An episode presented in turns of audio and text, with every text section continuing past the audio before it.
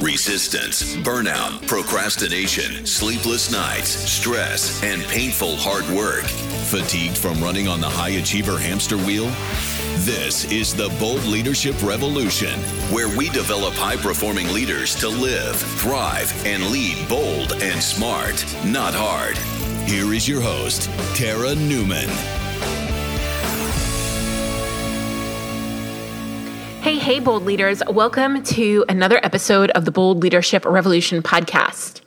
And I know I say this every day. I say, "Oh, I'm so excited to be here with you today." But I truly truly am, and today I'm even more excited if that's possible because we have listener Q&A today. And this is really exciting to me because this podcast is here for you right? And so I love when people reach out and ask me questions that I can answer on the show. So today we have three listener questions, and we're going to get right into them because they are juicy and fun and exciting. I solicited these questions over on Instagram. And if you're not following me, I'm at the Tara Newman on Instagram. I do Instagram stories almost every day. And I solicited these questions over there, and someone asked me, why do you use Instagram stories so much? Feels like a waste to me, creating content that is gone in 24 hours. Probably one of my, um, and this is probably one of my favorite questions because there's a very intentional reason why I'm on Instagram stories. So I'm going to share those reasons with you here. First, I absolutely love stories. I've been doing Instagram stories for, I don't know, probably like a year and a half. And once I got started doing them, I realized how I just, I, I, just love it. I'm just there for the joy of being there. It's the easiest way for me to get my thoughts out, to share value, maybe entertain you now and again with my gym shenanigans. Um, I feel 100% real and in the moment when I'm on stories, which I haven't felt in the past on, an, on any other platform. I've really struggled with Facebook Lives. So, yeah, the, I just found my space. That's I found my spot. So that's why I'm there. I'm there for just the joy of being there. However, market research not done on Instagram. So I did some market research not through Instagram because that would be bias has told me a few things. Busy executives and business owners love to flip open Instagram when they're waiting for their kids at soccer practice or on the swim deck at swim lessons or even for 15 minutes at the end of the day. My audience loves how curated they can make the user experience on Instagram and they are completely over the chaos of Facebook. They're over memes, they're over videos in their feed, they're over the ads, they're over they're just like they're over the politics, they're like they're over all of it on on Facebook. Additionally, when asked if they watch Facebook lives or videos, the answer was if they're short. As a matter of fact, my testing shows that my audience prefers a longer series of 15 second clips on Instagram stories over an Instagram live or IGTV. Maybe my audience will throw on a quick YouTube video, but it's usually a tutorial or when they're looking um, to learn more about their hobbies and not necessarily for business education or leadership development. My audience is 100% fatigued from all the decisions weighing on them, their responsibilities. They want their content short and sweet, but really, what IG stories is to me is a way to connect deeper via seeing my face and hearing my voice without having to make a large time commitment. And I guarantee there will be value in a short period of time. Basically, when it comes to IG stories, I'm not messing around. Anything I put on stories stays around for way more than 24 hours because we repurpose it to the grid and emails and use them for future promotional needs. I don't do anything fancy or over stylized because who the heck has time for that? It takes me about 10 minutes max per day to create uh, an Instagram, a valuable Instagram story.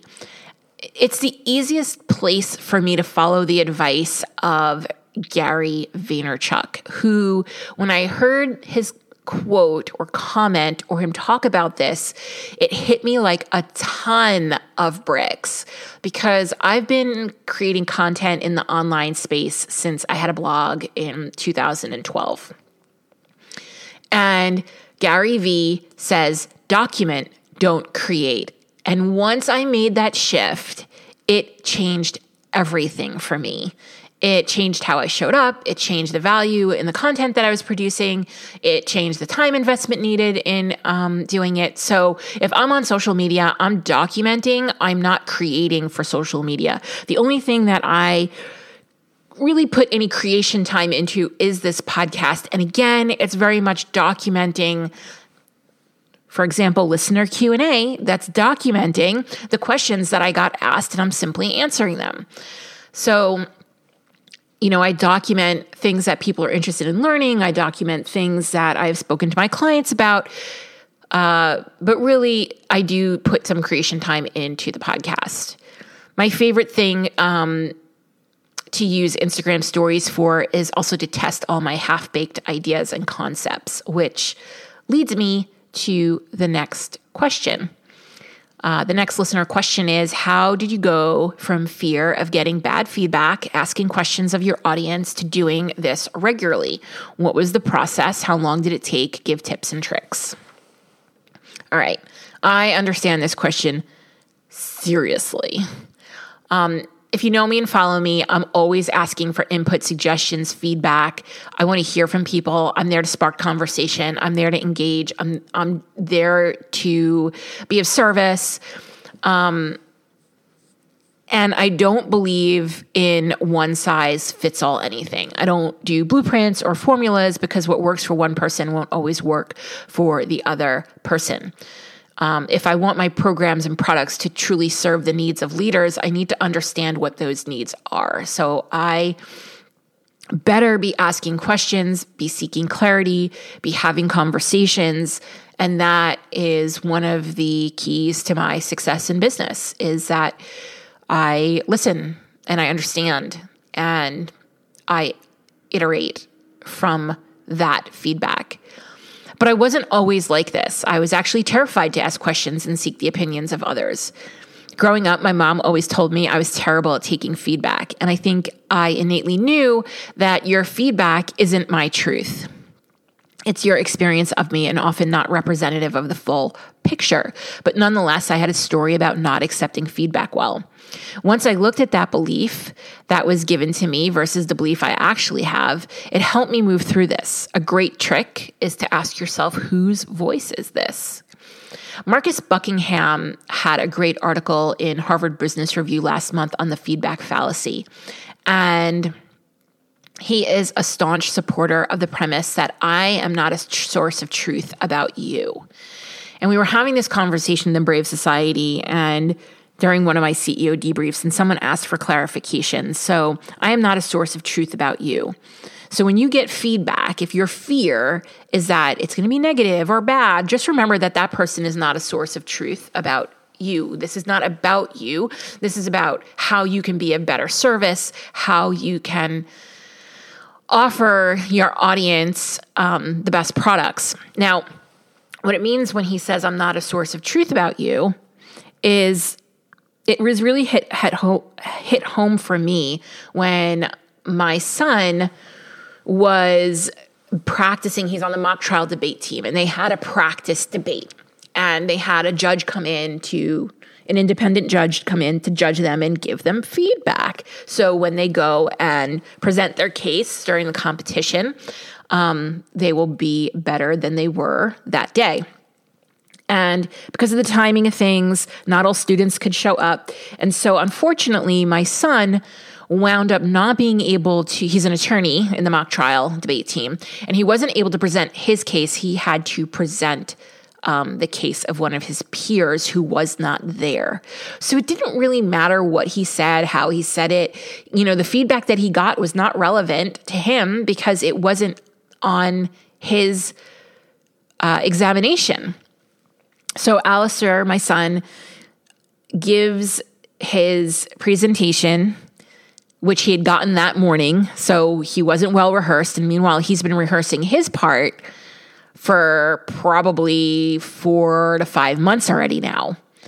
And so when it came time for the judge to give Alistair feedback, you know, he commented on things like he was reading from the page and um, his questions weren't, you know, as you know detailed or he didn't do a cross whatever it was his feedback was was irrelevant frankly to my son because he didn't the judge didn't know that Alistair just received this information that morning he wasn't aware that that wasn't his part, that he was just standing in for somebody else. So that person, that judge, while, you know, he could give him feedback, he's not a source of truth about the situation. Right. So Alistair needs to temper that feedback with what he knows to be true. And so that is my best example of when Marcus says, I'm not a source of truth about you.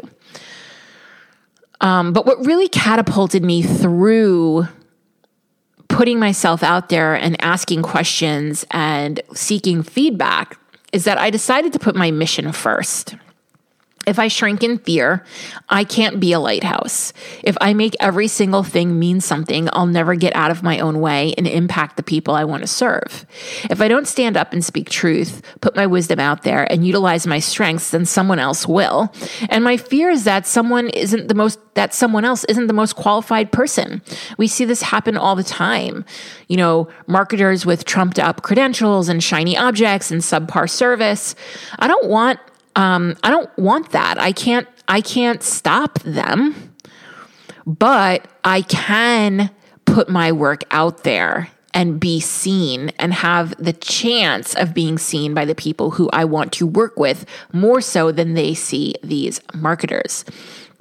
And I'm not going to go out there and be the integrity police, no matter how much I want to, but I will show up as my brightest self. I'll show up as the solution, not the problem. And sometimes you just need to get a little angry and use that as motivation. Now, the third and last question How does your podcast bring in money? My suspicion is that podcast is for reach and visibility and to bring your people into your world, and then they are exposed to paid offerings. Please comment on this. Okay, this is a great question too. So, firstly, this podcast is not meant to generate revenue. That is not my intention here. I know sounds weird, but when I sat down and went through my strategic process, I decided revenue wasn't a factor.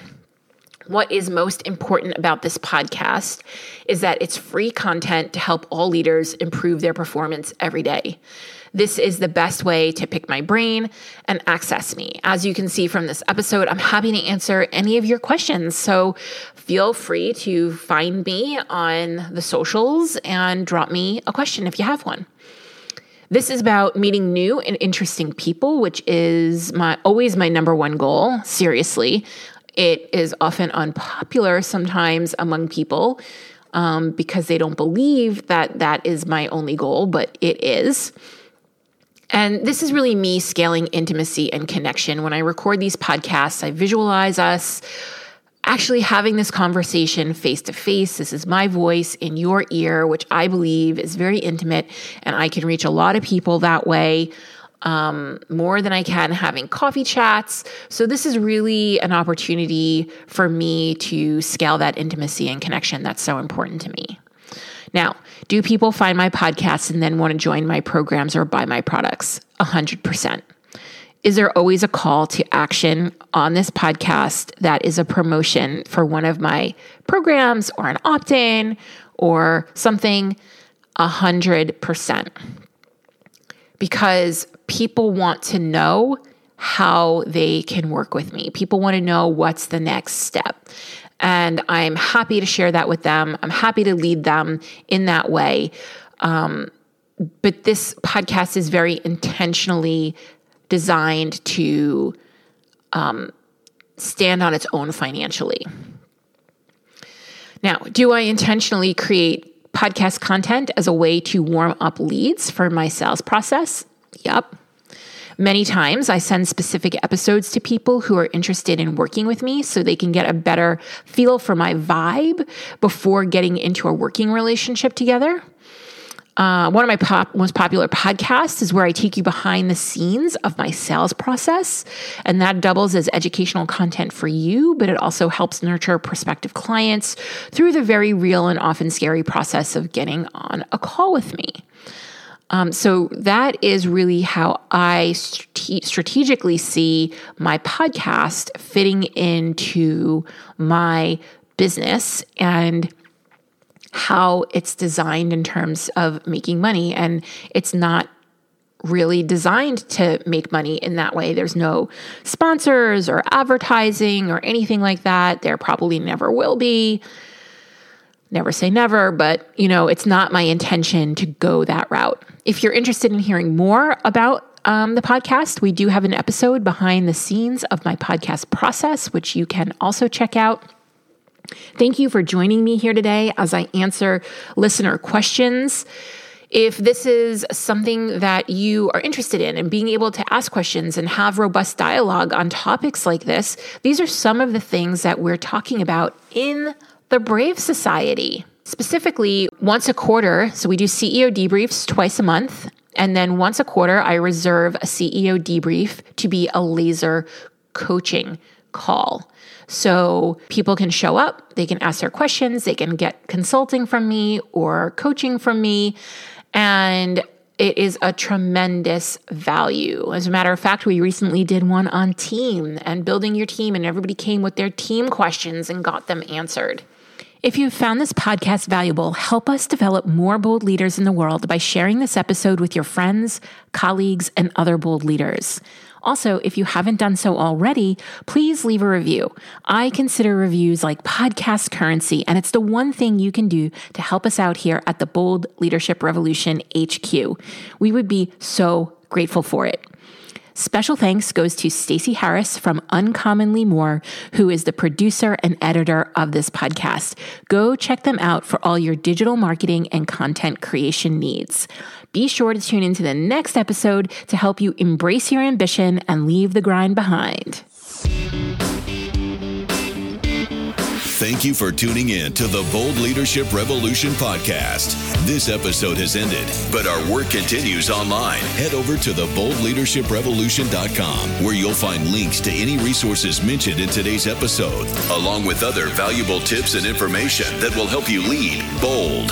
That's theboldleadershiprevolution.com.